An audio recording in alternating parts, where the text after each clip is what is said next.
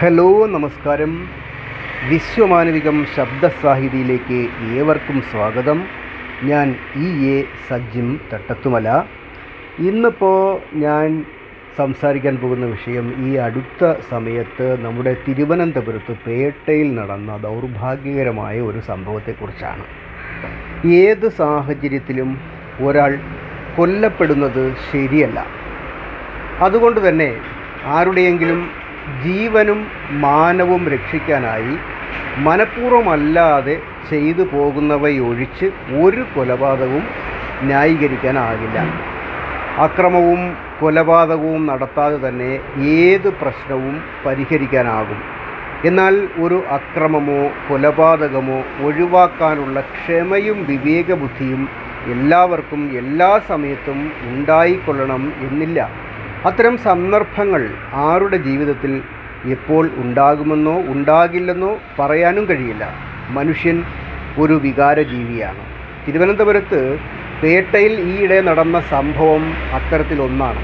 രക്ഷകർത്താക്കൾ മക്കളുടെ കാവൽക്കാരാണ്. മാത്രമല്ല ഒരു വീട്ടിലെ ഓരോരുത്തരും മറ്റുള്ളവരുടെ കാവൽക്കാരാണ്. കുടുംബത്തിന്റെ ബലം സുരക്ഷ എല്ലാം അതാണ്. പേട്ടയിൽ ഒരു പെൺകുട്ടിയുടെ മുറിയിലേക്ക് ഒരു ആൺകുട്ടി രാത്രി ഒളിച്ചു കടക്കുന്നു. പെൺകുട്ടി വിളിച്ചതാകാം. വിളിച്ചതും വന്നതും ഒരുപോലെ വിവേകശൂന്യമായി പ്രവൃത്തിയാണ് ഈ പെൺകുട്ടിയുടെ അമ്മയും അനുജത്തിയും കൂടി അറിഞ്ഞാണ് ആ ആൺ സുഹൃത്ത് എത്തിയതെങ്കിൽ അതും ആ അമ്മയുടെയും അനുജത്തിയുടെയും വിവേകശൂന്യതയാണ്. ഇനി ആ സമയത്ത് സ്വന്തം മകളുടെ മുറിയിൽ കണ്ട ഒരാളെ സുഹൃത്താണെന്ന് അറിഞ്ഞിട്ടായാലും കള്ളനാണെന്ന് തെറ്റിദ്ധരിച്ചിട്ടായാലും ആൾ മരിക്കുന്ന തരത്തിൽ ഒരു ആക്രമണം നടത്തുന്നതും അവിവേകമാണ് തെറ്റാണ്. അവധാനതയോടെ പ്രശ്നം കരി പരിഹരിക്കാൻ വേറെയും എത്രയോ വഴികളുണ്ട്. പക്ഷേ എല്ലാവർക്കും അത്തരമൊരു ക്ഷമയും വിവേകബുദ്ധിയും ഉണ്ടാവുകയില്ല. ആരെങ്കിലും അവിടെ കൊല്ലപ്പെടുന്ന സാഹചര്യം ഉണ്ടാകാനുള്ള സാധ്യത സ്വാഭാവികമായും ഉണ്ടാകുമല്ലോ.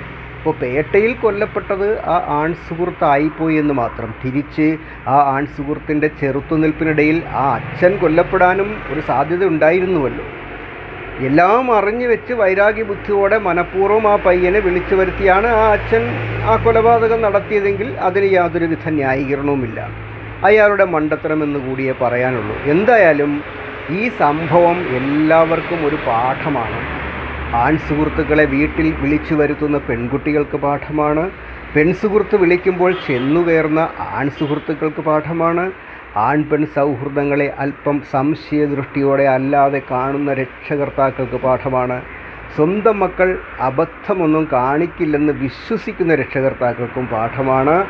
ഏതു സാഹചര്യത്തിലും ഒരാൾ കൊല ചെയ്യപ്പെടുന്നത് ശരിയല്ല എന്നിരിക്കലും ഈ പേട്ട സംഭവത്തിൽ അപ്രതീക്ഷിതമായി മകളുടെ മുറിയിൽ കാമുകനെ കണ്ട പ്രകോപനത്തിലാണ് ആ പിതാവ് ആ കൃത്യം ചെയ്തതെങ്കിൽ ആ കൊലപാതകം ചെയ്തതെങ്കിൽ അവിവേക ബുദ്ധിയിൽ സ്വാഭാവികമായി സംഭവിച്ചു പോയ ദൗർഭാഗ്യകരമായ സംഭവം എന്ന് പറയാൻ കഴിയും.